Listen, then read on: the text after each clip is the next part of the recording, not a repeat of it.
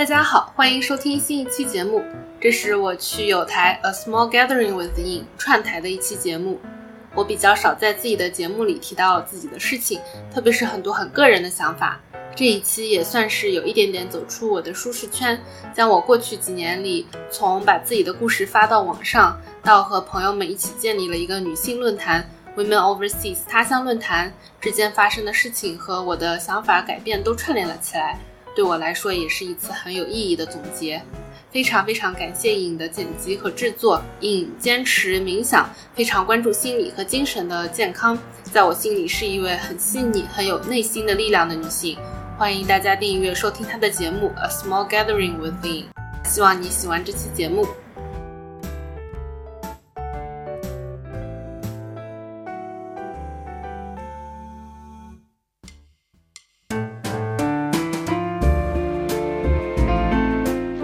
大家好，今天呃邀请到了豆瓣上的川唐风，呃来跟我做播客。然后川唐风，你可以给大家做一个自我介绍吗？大家好，我是豆瓣上的川唐风，今天很高兴来叉子的小聚会做客。呃，我和叉子是在豆瓣上认识的，认识有一年多了吧，所以今天很高兴来来这个节目做客。今天的话，我我想要分享一下我的经历。我觉得这个经历是对每个人来说是很独特的，但是一件一件小事情串联起来，导致了整个人生剧本被打开。我相信是很多人都会拥有的经历。我觉得这个经历的话，可能一开始只是一个很小的、随手的一个小的事情，然后到后面会发生很多的事情。我觉得是挺奇妙的吧。对，可能一定要把它稍微拔高一点的话，可能是就我本身不是特别喜欢 Steve Jobs，但是我觉得他有一个某一个大学的演讲嘛，他有讲到说人生好像就是会有很多很多的点，然后到某一天这个点就会串联成一条线。我觉得我还是挺喜欢他的这个 concept，嗯，然后我觉得我的人生目前为止，呃，有一些点好像慢慢都在连了起来，就觉得很奇妙，想要跟大家分享。我的这个很多很多的点串联成一个线，到最后可能最开始的那个点，一定要找一个点的话，肯定是我出生的时候。但是一定要找一个近代一点的点的话，可能是我，我记得应该是我大二的时候吧。就有一天，嗯，我跟几个朋友女孩子一起在校外玩了，回学校的时候，在我们宿舍楼底下就碰到一个美国人，他是一个基督教的老师，然后他每一年都会带着他们组织里面的一些大学生来我们学校参观。然后那天是他的最后一天，他就在学校里面走来走去，到处走来走去，就随便拉着人合影。嗯，合完影之后，他就给了我一个他的邮箱，说可不可以把照片发给他，他做一个纪念这样。然后当时我没有多想，回去之后，呃，我就把照片发给他，因为他是用我我们的手机拍的，然后我就把照片发给了他。嗯，发给他之后，他就说。呃，他那天找了很多人拍照片，我是唯一一个发给他照片的人。然后想啊，可能是我太把他的话当真了。但是这个事情到这里其实就结束了。后面的话，就我们偶尔非常偶尔的交换了一两封邮件。不过后面的话是我大四的时候，我就决定去美国交换嘛。我觉得我个人有一个习惯的话是，遇到这种比较大的人生大事的时候，我会挑一些我我比较信任的大人，跟他们说一下，说 OK，我接下来要去做这件事情了。嗯，然后当时我刚好看到他的邮件吧，我也就顺便给他也写了一封，说 Hi，How are you？我现在要去美国做交换生了。鉴于他是美国人，所以我就告诉了他。之后我们有慢慢的保持非常低频率的邮件的联系。嗯，然后后面再真正有联系的话，是我后面去嗯波士顿读书的时候，就去读研的时候，发现嗯，就刚去的那几天我没有地方住，嗯，其实那时候真的很穷嘛，就也没有收入，所以也不是很舍得住酒店，就是找了一个学生家里面住了几天之后，发现好像就实在是没有地方住了，真的没有办法了，因为那个人他好像房子就又要让给别人住了，然后我当时就就就不抱希望的。怎么说呢？算是跟他哭诉了一下吧，因为我当时真的就是一个人到了一个陌生的城市，然后当地一个人也不认识，所以我就跟他说了一下当时的情况。我我就说，哎，我现在真的好绝望呀，坐在学校里面不知道该去哪儿好。嗯，然后后面他就给我回了邮件吧，前面提到说他是基督教的一个老师，很多情况下他是每一个大学都会有一个小的 chapter，就小的分支，所以他就联系到了我在的学校的他的那个基督教的小的分支，他就帮我找了一个中国女孩子，呃，然后那个中国女孩子就同意让我去他家打了两天地铺，所以我当时就真的非常的感激，就 又拖着行李去了那个女孩子家里面，在她客厅里面睡了两天，然后直到后面我很快速的找到了房子。对，所以之后的话，我们就可能也是一个月会互相发一下邮件，就是说汇报一下近况，就没有什么特别的目的吧。我我只是觉得这是一个人生的一个缘分嘛，就遇到这样一个人。那个时候是研一嘛，然后放寒假的时候，他突然跟我说，就他们那个基督教组织是有一个会在全美的话，是每个寒假都会开一个很大的会，就把所有的人都叫过去，得有几百上千个人吧。他推荐我去这个 conference。就是这个 conference 是有一种 scholarship 类型的东西，他说他已经通过这个 scholarship 把我的食宿全都包了。虽然我当时是有一点抵触啊，其实我小时候家里是信基督教的，但是后面就出去读书了之后的话，其实真的很少去教堂了。嗯，然后我不是特别的，就我没有特别的信仰吧，所以我当时其实本来是有点就是那种啊不要吧，但是他说他都帮我付了钱了，所以我想。那算了，去吧。然后，然后我就去了那个 conference。呃，虽然是有很多在传教的部分啊，但是其实的话也会有一些就探索自我的部分。我觉得这个可能宗教里面都会有这样子的东西。嗯，而且当时的话，我在那里就刚好遇到了另外几个中国人。嗯，我也不知道为什么，我们就很快变成了朋友。就他们有车，就会带着我在那个城市里面也会晃一晃这样子。那个里面有一个女生，可能她的童年经历也不是特别快乐。他们在聊天的时候，她就会直接说出来。所以我当时是觉得挺震惊的，因为我觉得，比如说像我小时候发生的事情，我是会不太愿意说，因为当时的话我还是处于一个就不太会愿意说出来的那种状态。所以当时我就听到他说的时候，我好像并没有说什么，但是我我就心里面会觉得哇，原来这个事情可以说出来的，嗯，然后就回到 conference 的时候，就刚好有一个 session 是，她其实也是一个中国的女的心理咨询师吧。嗯，就他就给我们讲了好多回望你的童年，然后来疗愈现在的自己这样子的一个 session。嗯，然后当时坐在我旁边的人就会跟我说，哦，他真的特别厉害，就是他会帮助你从过去疗愈现在这样子。嗯，我就是也不知道哪里来的勇气，可能是也是受到了前面那个女孩子的一个鼓舞吧，我就给他中国的。女的心理咨询师发了一封邮件，说希望我可以跟她聊一会儿，所以她也非常好心的就立马就答应了。我们因为我们是整体都在酒店里面嘛，我们就坐在酒店的一个角落里面，然后我跟她聊了一个多小时吧，把那些话都说出来。我们就聊到说我小时候这里的前情提要的话是，呃，因为家里的一些观念之类的，所以我出生的时候不到一个月的时候就被送到别人家里面。然后一直到后面五岁多的时候才被带回家，就这个童年经历对我来说，之前的话一直是不可以说的部分，因为我觉得很丢人，所以我当时就可能是算第一次吧，就告诉了别人这个事情，然后跟他说了好多就各种片段吧，可能是因为我当时都已经哭到都已经快断气了的感觉。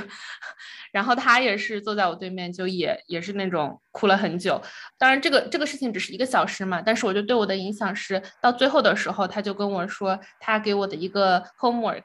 呃，给我的一个作业是，他希望我给自己写一封信，就把我所有想要对自己说的话全部都写出来。我觉得他可能也是看出来我可能从来没有跟别人说过，因为就是从一开始就情绪非常的激动。然后我就有真的很认真的去做这个 homework，因为我我觉得这是一个非常。我当时没有觉得这是一个很好的主意，但是我我就是觉得 OK，他有经验，他告诉我做 homework，那我就去做。然后这封信的话，其实我花了有半年多的时间吧才写完，因为就每一次写就是会哭，我记得很清楚。就比如说我用电脑写啦，然后在手机上面写，用纸写，就不管怎么写，就是会哭到那种停下来就没有办法继续往下写的程度。所以这封信的话，后面也是就又一次，我忘记去哪里坐飞机了，就是在飞机上的时候，然后我就打开电脑，就也没有别的事情可以做，我就一边哭一边把那个信大概算是就写到了可能百分之八十的那种，就把我整个的情绪全部都写在里面。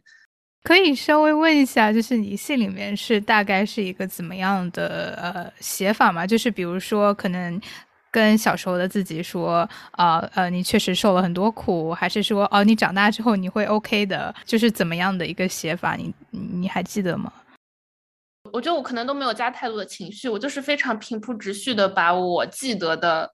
关于我的事情全部都写下来。我用的是第二人称，问的是你。当时写的时候，我完全没有想过这个东西可能有一天会被别人看到。我只是非常忠实于我自己，把我知道的我的故事写下来这样子。嗯，但是后面的话也是因为这个事情吧。呃，这个的话可能要把时间线稍微拉前面一点，因为这里我说我这个东西写了半年，其实这半年中间我也发生了其他的事情嘛。嗯，因为这个半年的话是，呃，因为我当时读的是新闻学院嘛，所以我们的教授就会不停的说你要找到自己的 niche。就我之前有写过这个，嗯，他就会说你不停的找到你的专注的方向，因为好的记者的话可能。都是有自己的一个历史，自己的一个 beat。就比如说，你要是政治类的，你是或者你是体育类的，或者你是体育类的话，你可能我就是采访篮球类的。就每个人都要找到自己的这个特长，啊，这样的话你才可以深耕下去，成为一个好的记者。所以我当时就想了很久，因为我也没有什么特长，我就想到了 China, U.S. and Women。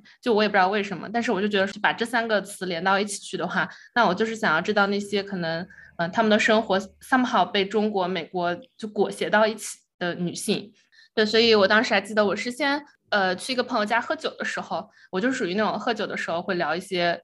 国家大事的那种很讨厌的人，因为我就不会 small talk，我就不会那种啊你最近过得怎么样？我上来就是那种，当然也是个比较熟的人啦，呃，我就会跟人家讨论这种什么呃中国啦、政治啦之类的。然后那天我就跟他说，我想要做这个方向的东西，呃，然后那个男生他。他是波士顿的呃本地人，然后他就说，哦，他刚好有一个高中同学的妈妈就收养了三个来自中国的女孩子。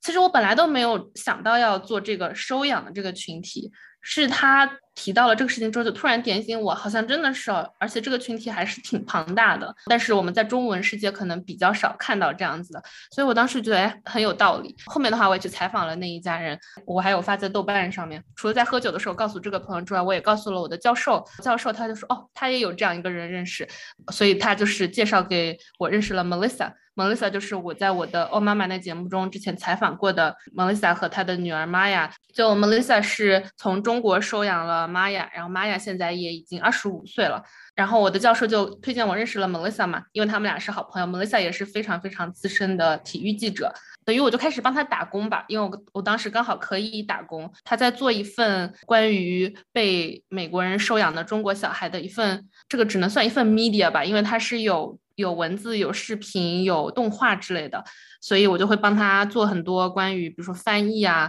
呃，社交媒体啊之类的事情。然后那在做事情的过程中，我就慢慢跟他熟起来。现在应该已已经六十多了吧，所以他其实算生活阅历非常丰富的，而且又有他女儿这个因素，所以他对我其实是非常关照的吧。他就会说，然后而且因为当时我正在写这封信嘛，就是我之前已经有了这个基础，是我会。我会觉得我好像可以把它说出来了，所以我后面跟他聊天的时候，呃，因为他女儿的话也是属于在中国被人弃养了，所以被收养到美国，所以我其实是可以在他们这些被收养的女孩子身上找到一些些感同身受吧。因为如果说我的父母他没有选择把我接回来，或者是他们。他们当时其实有很多的选择，所以如果有其他的选择，可能我也会像 Melissa 的女儿，Melissa 就会问我关于我以前的成长经历啊之类的。所以其实也是在她的帮助下，我觉得我会就我如果把它说出来的话，就不会有什么事情，因为我之前真的一直觉得这个就是一个很羞耻的事情，如果我说出来，别人就会看不起我。那我当然要把它埋在心里面，这样子。所以当时我就也告诉了 Melissa，我在写这封中文的信。然后有一天我说我终于写好了。写好了之后，因为他不懂中文嘛，而且他是记者，怎么说呢？是有这种要把东西 publish 这个 sense，他是相信这种力量的，所以他就会建议我说，那你要不要把它再写一封英文的？我们可以把它发布出去。我觉得还是挺挺挑战的吧。嗯，但是我我就觉得这是一个很好的事情。因为可能也是因因为我是学新闻的嘛，所以我也觉得说把东西发到网上是一件比较正常的事情。因为平时作业啊什么都会发到网上，所以这个对我来说不是特别困难。但是我我是会觉得说，那把这个事情发出去之后，而且我是用我的真的名字发，还放了我的照片的那种，所以我就会觉得好像还是有一点点担心。就是虽然说心里面可能会觉得好像有一点担心。但是可能因为是英文呢，所以我我觉得好像还好。嗯，我很快就用又用英文写了，嗯，写了一遍之后，然后 Melissa 也帮我润色了一下，后面我就把它发出去了。然后在发出去了之后的话，当时是有收到很多很好的反馈的。就我收到的这些反馈，他们都很好，很多都是出于人跟人之间的这种情感嘛。因为你看到另外一个人，他可能小时候不能跟他的父母一起生活，然后这件事情导致他有很多创伤，你是作为一个人来说是会觉得很替对方感到难过。嗯，所以我当时是很感激有很多正向的反馈，而且我就觉得把这个事情写出去、写出来了之后，好像而且是用我的实名写的，虽然只是在英文世界吧，但我会觉得。嗯，就是这个包袱，它就不再是我的了，因为我觉得我之前一直是背着这个包袱在前行。那现在我把这个包袱放到一边摊开来，让所有人都看到了，那我我就不需要再背着它走了。而且后续的话，是因为有有很多人吧，嗯，基本上都是女生，看到我写的那个之后，都会来找我聊天，所以等于在跟他们，嗯，他们也会再多问一些问题，所以等于跟他们聊天的过程中，我就又一遍一遍的去在讲这个事情。嗯，我觉得这个可能。就是会有这种脱敏的过程吧，所以到后面的话，比如说像现在我在讲这些事情，就完全不会再哭起来之类的。我以前就属于呃一提到我爸就会开始哭的那种，现在就是已经嗯不再会那样了。那你一开始就是跟其他这些女生聊天的时候，还是呃会觉得稍微要勉强或者推一下自己才可以讲这些事情吗？其实刚开始的时候，我是跟几个。被收养的女孩子聊这件事情的，我那个朋友跟我说啊，他妈妈收养了这个小孩之后，我就去上网搜了一些关于这方面的故事，就发现了 Somewhere in Between，呃，那部纪录片，嗯，是很久以前的了，他跟踪了四五位女孩子回到中国的故事，嗯，我当时就非常喜欢里面的一个女孩子，就其实我我在我的那篇英文的里面也有写到，因为当时那个纪录片里面就他会去。欧洲去做一些演讲之类的，然后当时有一个演讲是有一幕，就是观众里面有人就问他说：“How do you feel about abandon 这个词？你对于抛 abandon 抛弃这个词有什么想法？”然后他就是停了好久好久，然后就就就那种眼泪都忍不住的那种啊！我现在说都要忍不住了。然后我当时是坐在我的电脑前面看那个，我也是就觉得，嗯，就当然我的父母没有抛弃我了，但是。就我一想到说一个月的我就是那种感觉，嗯，anyway，反正我就是特别喜欢那个女孩子，因为我觉得她特别好。然后现在我们是朋友了，所以我也觉得是很很奇妙。对，呃，然后就说回到我写完那个东西之后的话，嗯，然后其实我也把它分享到我的自己的 Facebook 页面上面。分享了之后的话，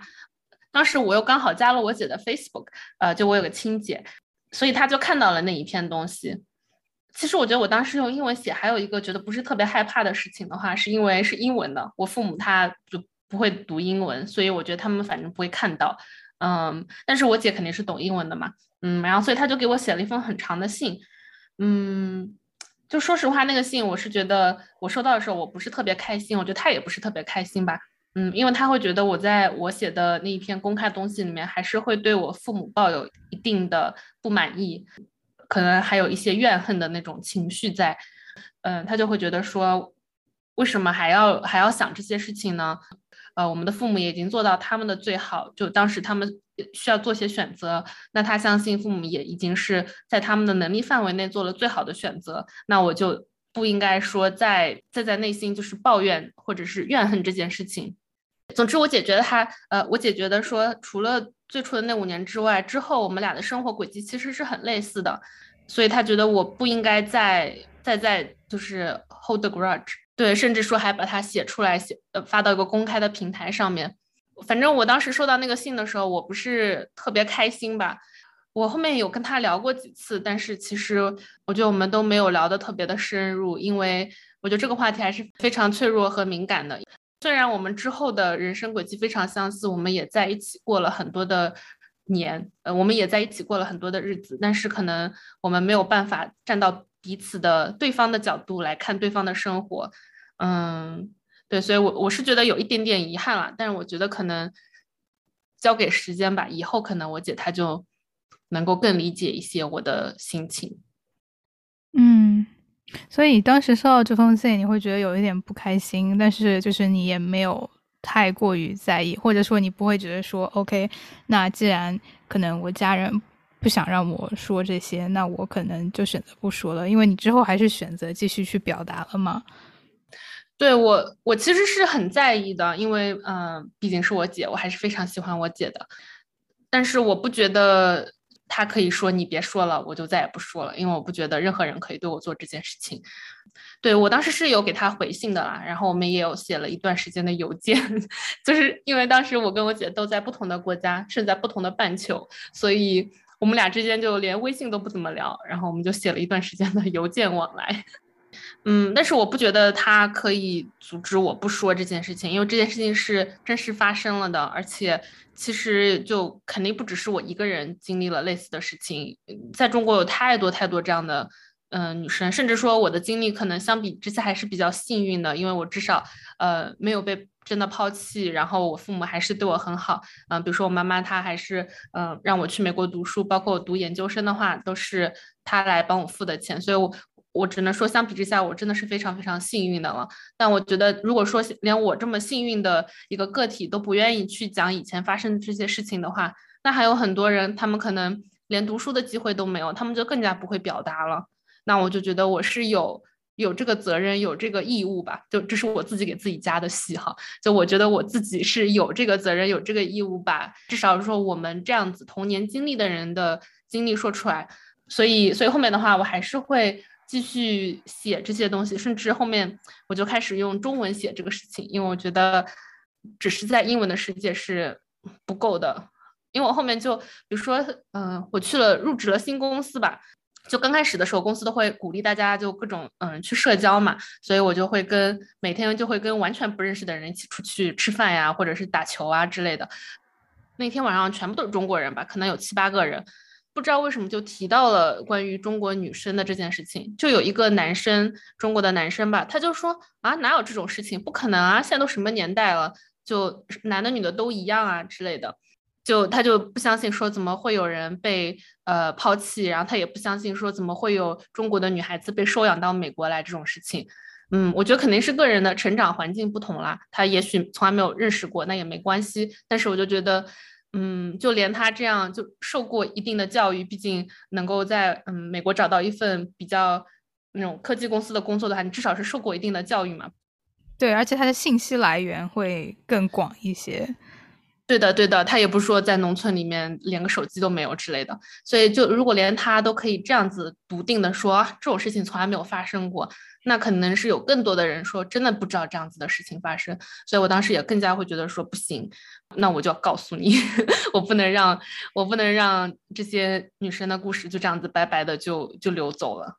其实还也很好奇，就是我好像记得我在豆瓣上有看到过你写的，就是童年的经历。然后就像你刚才说的，在英文世界里面，这个反馈还是相对比较正向的。当时在豆瓣上发出去之后，大概的反馈是怎么样子的呢？因为连他这样的男性可能都无法理解这件事情的话，那我就觉得我肯定是要写。后面的话，我就我就决定就鼓起勇气，在豆瓣上面写了一篇中文的。然后发出去之后，特别巧的是，也是二二十八天，因为我小时候出生是第二十八天的时候被被报到别人家，那篇写的东西也是第二十八天的时候被豆瓣给锁起来了，所以我当时觉得，哼，ironic，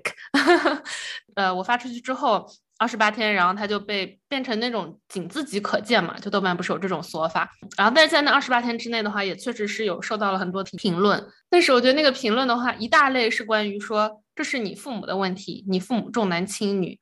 你为什么非要怪到计划生育上？然后还有一部分的人是说。都让你别生了，你为什么要生那么多个呢？那是因为你父母犯了法。当然也会有很多人表达，就这样的事情真的很不好。那么希望你现在过得都好。对于一些正常的人和人之间的情感，就肯定是会有人表达这样的情感。嗯，但真的就有很多人，我就记得我有一天又是在机场，不知道为什么老是在机场。我一般的话，豆瓣上下面的评论我都很少回复，因为我觉得东西写出去之后就不再是我的了，别人怎么解读是别人的事情。但那一篇的话，我就是那种。哼，我就要回复你，所以我就很认真的 回复了很多。就有一个人，他就是他就是死咬着不放，我只能这样子说，他就是不停的回复我，他就一定要说，就是你父母重男轻女，你你父母犯法了，所以才会有你这些事情，所以你不应该在这边说，呃，某一个政策不好，你就是应该怪你的父母，就是因为他们。我就是觉得说重男轻女的因素肯定是有的，包括我后面我也采访我妈妈的时候，我问她说，你为什么一定要生一个男孩呢？然后我妈妈说她是准备不生了的，但是呃，因为我奶奶也是那种农村的嘛，都没有读过书的，我可以理解她，嗯，她可能也是受到各种这个男权社会的压迫，呃，以及各种思想的灌输，他就会觉得说，你一家人就是一定要有个男孩，你没有男孩，就是你肯定上辈子做了什么不好的事情，别人可能就会说你的闲话这样子，所以他就会把这个压力不断的施加给我妈妈，然后妈妈就说 OK，那好像也只能这样子。而且我觉得这个重男轻女像肯定是说在里面是有有这个角色的，但是的话，我觉得也不能够否认说这个政策它对于我的人生的改变，因为我父母他也不说养不起三个小孩，包括后面我刚刚有提到。就是我去美国读书啊，这也都是他们帮我付的钱。如果说没有这个政策，那我们可能就是就生活了，就正常的，就像在美国一样啊，就是很正常的，就是哦，家里面有三个小孩，或者有四个小孩，或者更多，对吧？对的，对的。其实是之前的话，可能在中国就见不到太多有这种哇，你家有三个小孩。就比如说我非常非常偶尔跟朋友说我家有三个小孩的时候，他们都那种哇，你家怎么这么能生啊？我我是后面到了美国之后，看到很多美国的家庭就很正常的家庭，他们就有三个、四个，有的有五个、六个。我觉得哦，好像这个事情就没有那么不正常。包括现在说国家开放三胎了，不正常嘛？那就是正常。有些人他就是生了很多小孩啊，然后那个人他就不停的说啊，你就是因为你爸妈太能生了，你就是因为他们犯法了，你就是因为他们重男轻女，所以你才有这些事情，你不应该出来指责。任何的其他的东西，然后还有另外一批人，他们就会说啊，事情过去这么久了，还是 move on 吧，不要再想以前的事情了。我觉得这这类的话也是让你觉得他就是他根本都不在乎你内心是不是有任何的伤痛，有任何的想法，他就是想让你闭嘴，他就觉得你你就别再说了。表面上他是哦，哎，你过去是过得很苦，好像他 acknowledge 你的 pain，但是他就是那种你别再说了，你 move on 吧，你为什么还要纠缠这么久以前的事情呢？后面的话是因为有一部纪录片就讲了关于中国的这个生小孩的事情，所以我当时还特地飞去洛杉矶，就为了去看那个导演在的那一场，而且我还跟导演说上话了呢，嗯，然后之后也跟他小说了几句，只是小说了几句呢，是因为我说到后面我就实在忍不住就。我就开始哭，然后我就抱着他拥抱了他一下，然后反正就是很很高兴，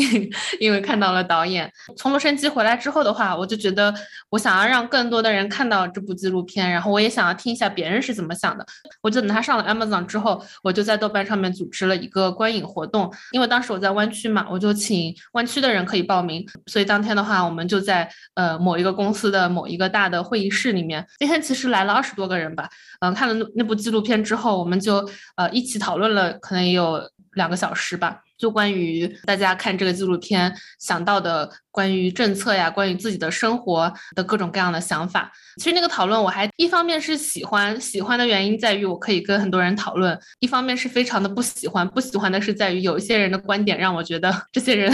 到底是怎么回事，怎么会这样子想？就这个时候就出现了一个很关键的人物，就是 Sophie，因为他当天其实他也去了那个观影会，但可能当天人比较多嘛，所以我没有特别的关注到他，而且因为那时候我也完全不不认识他，我都不知道他长什么样子，所以我也没有说知道那个人是。Sophie，然后这个事情其实也就算过去了嘛。然后之后的话，我可能还是会写一些，呃，但写的就比较少了，因为写一篇豆瓣锁一篇嘛，我觉得真的很没有意思。然后说为什么说 Sophie 关键呢？终于我们要串到了现在。其实之前的话，Sophie 有在豆瓣上面私信我，然后我们就加了微信。虽然我从来没有说过话，因为我就是那种不太会找话题的。而且当时的话，我在二零一九年那次回国的时候，我就决定说。我想要采访我妈，然后做一个播客。其实我当时的话，也是在那个之前，我听了另外一个是英文的播客。那个人的话，他是讲他的爸爸是古巴人，然后他爸爸是从古巴到了美国，然后所以他就是呃，但是他爸爸已经去世了，就他就想要知道他爸爸到底在古巴发生了什么事情，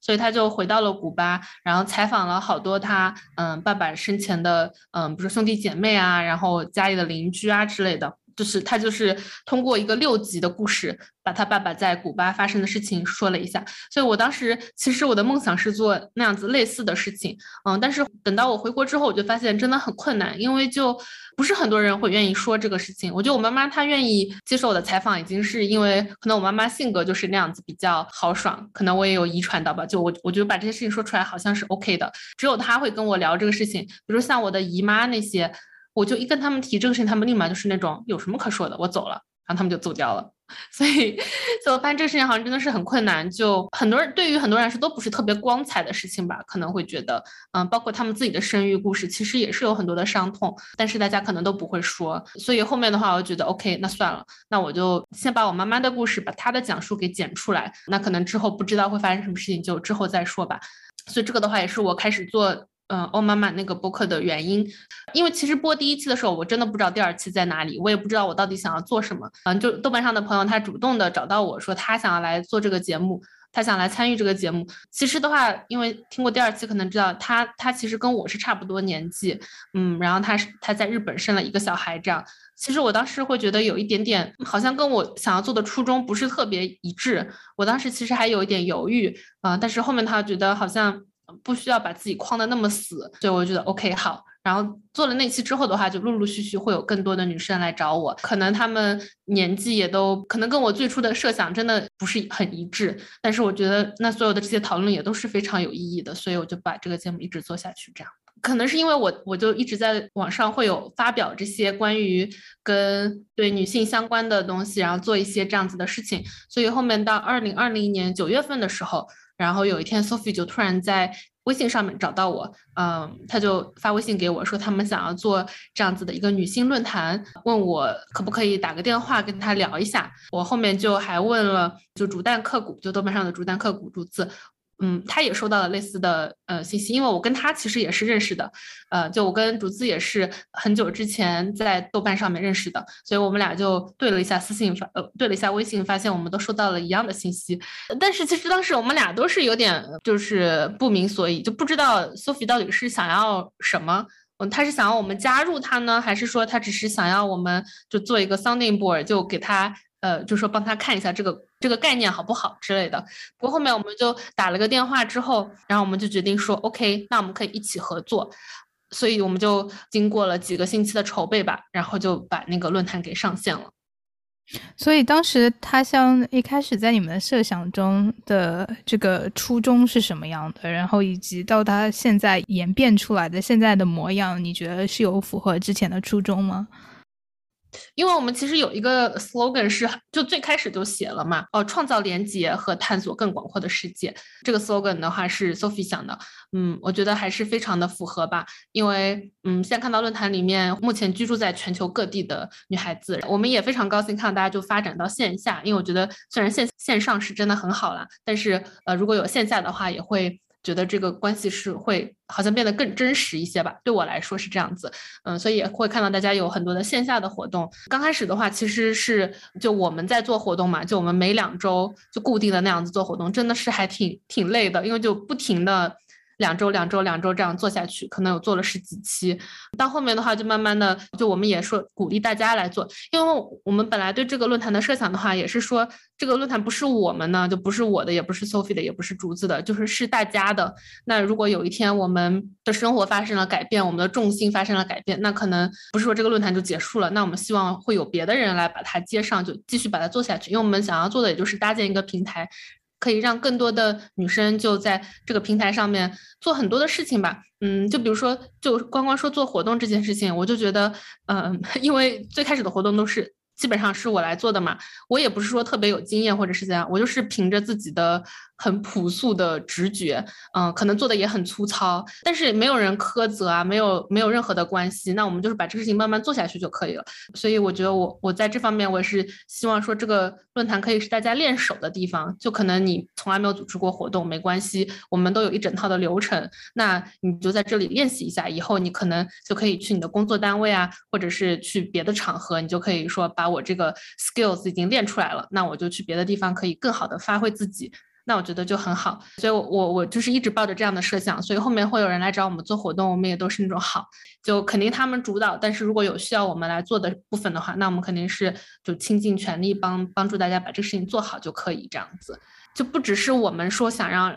论坛更好，我觉得是论坛里大部分人的话，他们都是想让论坛更好，然后也会做出很多的努力，所以我真的觉得肯定是比我们当时设想还要更好啦。比如说在这个之前，在豆瓣上面也有组织过一些别的活动，我觉得很多时候真的就只是需要有一个人出来说，OK，我想做这个活动，有人愿意加入吗？可能第一次做这个活动的时候，加入的人很少，但是你只要坚持做下去，后面就慢慢的会有更多的。看到你这个概念，然后觉得很好，他们就会更多的愿意付出自己的时间，可能愿意付出自己的精力，一起来做这个事情。只要你的这个 cause 是好的的话，其实是会有很多人愿意加入的。对，但是我觉得很多时候可能只是缺少最开始的那一两个人说我们来做这件事情吧。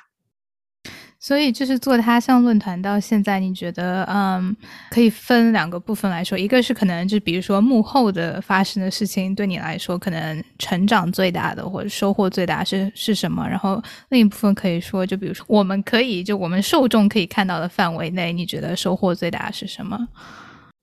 这样说起来好像是有点俗套，但真的是。嗯，就大家之间的感情吧，就比如说我和 Sophie 还有竹子，就嗯，因为在这个之前，我们其实我跟竹子是认识的，但是也没有说特别特别深入的了解对方这样子。然后我跟 Sophie 的话是真的完全不认识。然后包括后面的话，现在还有实实际啊，嗯，杜杜还有 Summer 一起，大家一起在做这件事情，我觉得就是一个很很奇妙的感觉，就因为没有任何的利益。我们也拿不到任何的钱，就论坛的钱的话，肯定是给论坛花，我们不可能说把它放到自己的兜兜里面，所以就没有任何的利益回报，甚至说这个东西，因为大家，呃，除了我现在在新加坡嘛，他们其实都是在美国，嗯，还有哦，还有 Constant 是在英国，其实哪怕是对我们的简历都没有任何的好处，因为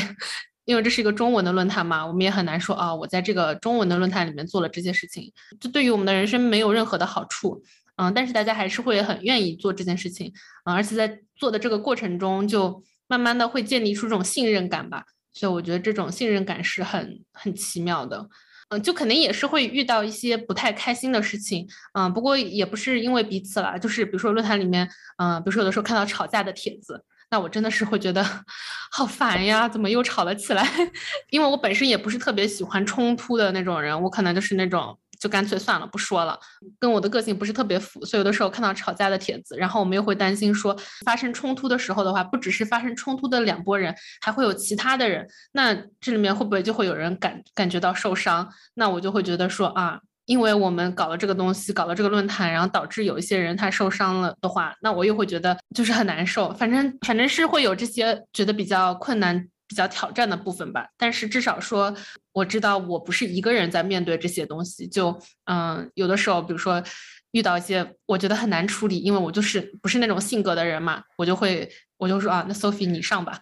然后 Sophie 就会说好，因为 Sophie 的性格就是他就不会把这些事情放到心上，他就会就说 OK。好，那我那我来处理，那我就不用来处理这些事情。所以我觉得就是这种彼此之间的信任感，以及大家都非常愿意去做这件事情，为了同一个信念做一件事情，我觉得这个是很难得的吧？对，因为我觉得可能比如说我们读书的时候，大家也是在为了自己的目标而奋斗，然后工作了之后的话，毕竟这个事情是关于利益的嘛。就比如说我是想要升职加薪，可能很难有这样子一个很纯粹的说，我就是想。给女性一个 safe space，我就是想要让大家在这里过得开心，这样子一个非常纯粹的目的，一起做一件事情。我觉得这样的机会真的很少，所以我觉得也很珍惜这样的机会。我觉得大家就会有各种各样的活动啊，因为本来的话我们也是一个就给大家试错的地方嘛。那不管你有什么样的 idea，而且我们现在有一万多人了，其实你不管说我要做什么事情，总归会有那么几个人，他们会觉得说，哎，这个 idea 不错，我也想要加入的。所以我觉得。嗯，希望这是一个形成一个良性的循环吧。就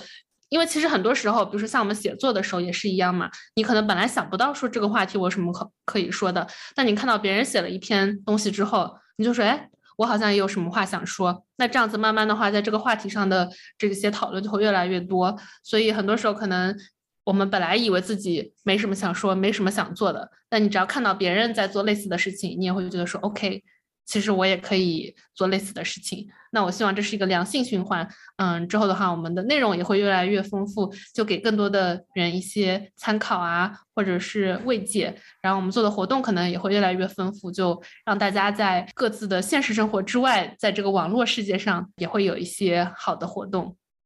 嗯，是非常多元的活动，真的非常多元。然后大家讨论的话题也很多元。对的，其实刚开始，嗯，大家可能会觉得说我们怎么老在讨论科技公司啊之类。那个的话，只是因为我和 Sophie 可能我们俩都是在这个行业的嘛，所以我们比如说第一期活动，那我能够想到的最快速的做出一个活动，可能就是呃做关于数据相关的。活动，因为我我本身是做这一行的，嗯，然后 Sophie 也是，嗯，但是后面的话就真的很高兴，就大家的专业实在是太太多元了，就对对，我就觉得有的时候就是啊。怎么还有这样子的专业、这样子的工作的吗？就之前自己完全没有了解过，所以真的觉得是很很神奇。而且有的时候就会觉得说，哇，这个姐妹好厉害啊，她居然愿意在我们论坛上面，我就会觉得好高兴呀。就最近一个帖子，就是 关于硅谷交期的那个帖子，我是觉得刚开始就前面的话可能会有一点点冲突吧，因为我觉得在讨论到这样子话题，确实是嗯比较敏感，因为不管在哪一个论坛，你只要哪一个平台，你只要讨论到女权的话题，可能都是会分裂出各种各样不同的观点，然后彼此之间可能就是会那种就水火不相容的感觉。所以我觉得我们那个帖子前面的话是有一些类似这样子的小冲突吧，但是到后面的话，大家又是可以在保持彼此尊重的前提下，然后进行讨论，然后也会有一些人就提出一些问题。我觉得那个人提出问题，其实也是我自己有的时候也会在想的吧。他说的话好像是我们如何看待那些呃依然会为父权社会背书的那些人，嗯，那就会有人说这个概念首先存不存在？存在的话，那我们应该怎么样想？因为现在社交网络不是一般都一百四十个字的字符嘛，它就限制在那边。但是因为论坛可能是没有这个限制的话，所以大家就会用那种几百个字，非常完整仔细的来怎么说来分析这样子的话题，然后给出自己的想法。嗯，我就觉得这样子讨论真的是很有意义。而且我觉得可能很多时候，比如说被这个字符给限制的话，大家就想着说我我要怎么样在几个字之内。就给你贴标签，就把这个东西扔到你身上，我我就真的很讨厌，比如说“非坏即蠢”“非蠢即坏”这种词。就这个标签，你扔给谁都可以啊。你你说他就是非蠢即坏，但是可能人家并不是这样子，所以我觉得可能，嗯，是论坛给了这样一个不设这样子的限制，所以到后面的讨论的话，就会慢慢的，就大家是可能说不一定支持彼此的观点，但至少是我们在一步一步的去讨论这个话题。所以我觉得这样子的帖子就会让我觉得真的很高兴，嗯，而且我自己也学到了很多这样，嗯。我觉得论坛确实是有这个优点，因为像包括你之前说的，可能呃帖子里面有人吵架，包括可能管理员有的时候来某一些时候来介入的时候，我都能感受到说哦，你们是确实有一些深思熟虑，然后你们才来介入的。就是作为一个论坛使用者，我觉得这样的篇幅也会让我们觉得说，OK，那我可以更好的理解到管理员们在想什么，包括我可能更好的理解到啊在冲突中的。两派大家都在想什么？啊，确实是跟其他的社交媒体一个比较不同的沟通和表达模式吧。嗯嗯，比如说需要需要管理员介入的时候，我我是真的 很害怕，我就是那种不要再吵啦，求求大家了，就在电脑面前是这样子的心情，因为我真的觉得，就我我是谁呢？我谁都不是，而且很多时候大家讨论的话题。我我自己都不是很了解，我不可能说我来做一个评判啊，你是对的，你是错的，你闭嘴，就不可能有这样子的，因为我我没有那个能力做这样子的事情，所以也会觉得说，就是希望大家自己把这个事情给变明白了。但可能有的时候我们也会加一些手段，比如说呃，把这个设置成慢速回复，就等于每一个人回复之后，他必须要再过一个小时，他才能再回复。那这个的话也是希望说给一些时间的缓冲，因为有的时候你这个情绪在那里的话，你可能就会忍不住就说一些比较过分的话，可能你自己也没有想得很明白。那希望有这个慢速的话，大家可以自己，可能你有一个一个小时的时间去慢慢咀嚼你自己到底想说什么。可能你再说出来的话，对对方，对于更多看帖的沉默的大多数来说，就不是那么的，不是那么多的伤害吧？我觉得肯定是不可能做到完美的啦，但是还是说，觉得至少大家有有在这个讨论的话，我觉得就很好。如果是直接开始骂人的话，那肯定是不可以的。嗯，但是也很少有出现这样子的情况啦，所以我觉得很好。听上去也是你们这些幕后工作者也在过程中学习到了很多有用的点、有用的技能，就是包括怎么样去 handle 这些呃可能比较有冲突性的时刻。就是因为我们有一个 Slack 小组嘛，所以我们基本上看到那种，反正就平时都是在那上面交流。呃，就比如说我看到了一个快要吵起来的帖子，然后大家就会直接贴到 Slack 里面说。来，大家看一下，因为我们有不同的时区嘛，就就确保至少有一个人是醒着的，就万一真的发生了事情，我们可以呃快点去干预一下，让让事情不要变得更坏这样子。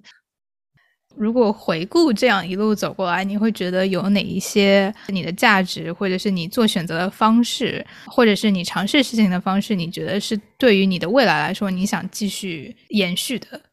？Take a step back 的话，很多时候我们都是在一个人他做成了某一件事情之后，然后我们再回过头来看他以前走过的路，就是说，哦，对，就是。那个 make sense，他当时就应该那样子选，嗯，或者是说，像有些人他可能有说，哦，我当时做这个选择，其实我是为了什么，然后导致我后面做的事情可以成功。我不知道别人是不是这样，但至少我的话，我在当下做很多事情的时候，我是没有想过他对于我未来是有什么样子的影响的。嗯，哪怕是比如说读书的时候选课，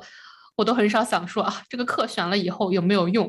但是很多时候就刚好是我就是觉得我喜欢，我就选了这个课。包括当时我在研究生的时候选了一门不是很相关的课，但是那一门课就改变了我后面的职业轨迹。这样子，我做我做事情的当下，我并不会想说这个事情可能会给我带来什么，我做这个事情有没有用？他比如说他会不会帮我赚更多的钱？我觉得这些事情我都不是很会想这个事情。嗯，我我做事情的当下就是我觉得我喜欢做这个事情。我以前的话纯粹是我喜欢做这个事情，后面的话是我觉得我找到了我人生的 mission，这个事情是跟我的 mission 符合的，那我就可以去做这个事情。只不过我们现在回头看的话，可能会觉得说啊，幸亏你当时组织了那个活动，你就认识了 Sophie，嗯，然后你才能做这个论坛。但是在当下的话，我根本不可能知道后面会发生的事情。我只是觉得凭我的直觉说，我想要做这件事情，那就做了。就人生都是很奇妙的缘分嘛。我想每个人都会有这样子的那种，哦，回过头看的时候，我发现好像就是我当时做那个事情，后面的事情才会发生，才到了我的现在。就每个人都会有这样子的故事，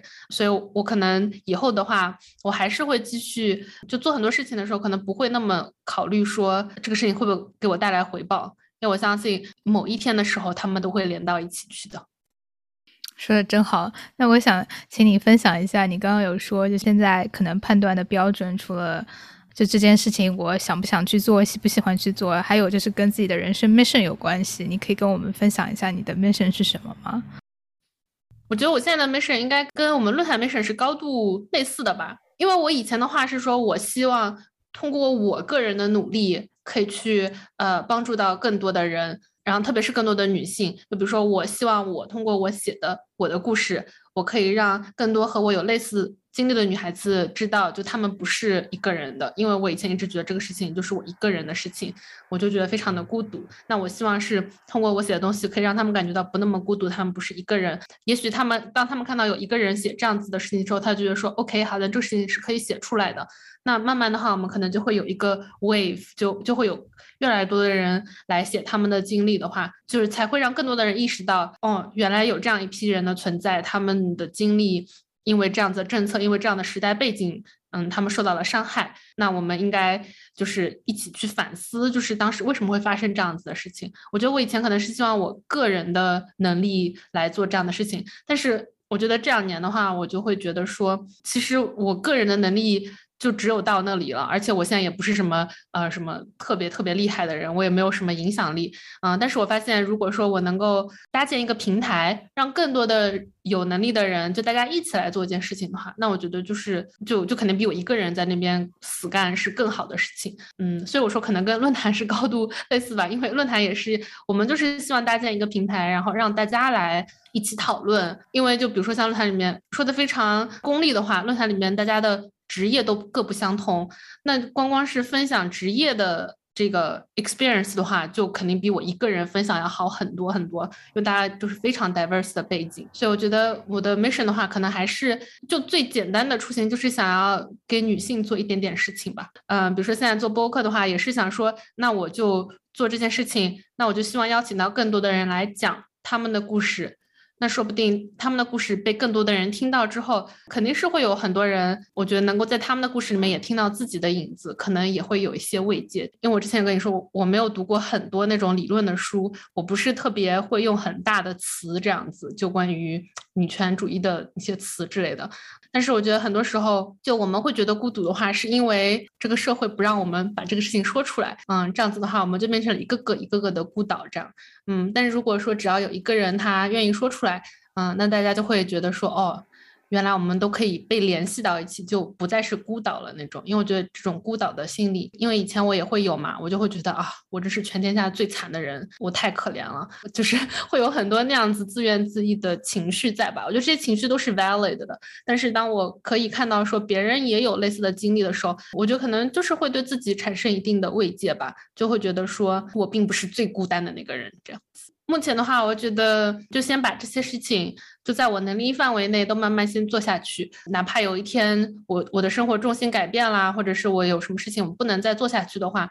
那也没关系。希望已经有其他的人就呃看到类似的事情，比如说你也看到你你之前我说你看到我做播客就觉得原来自己也可以做，就已经有很多很多的人在做播客，呃，然后我们论坛里面已经有很多很多的人，对，就这个信念吧，可能大家会慢慢的 carry 下去，那就很好，就是一个很长的绳子中间的一个小小的点。嗯，大家都会把这个点连起来的。最后的话，还是想要说，其实做做这些事情都不困难，我们可能只是需要迈出第一步这样。而且我觉得这个是有吸引力，就当你开始做某一件你相信的事情的时候，就是会有很多同样相信这件事情的人，他们慢慢的都会开始就会一起做这件事情，然后慢慢的你就会觉得啊，我我根本就不是一个人，其实是有很多人一起在做的。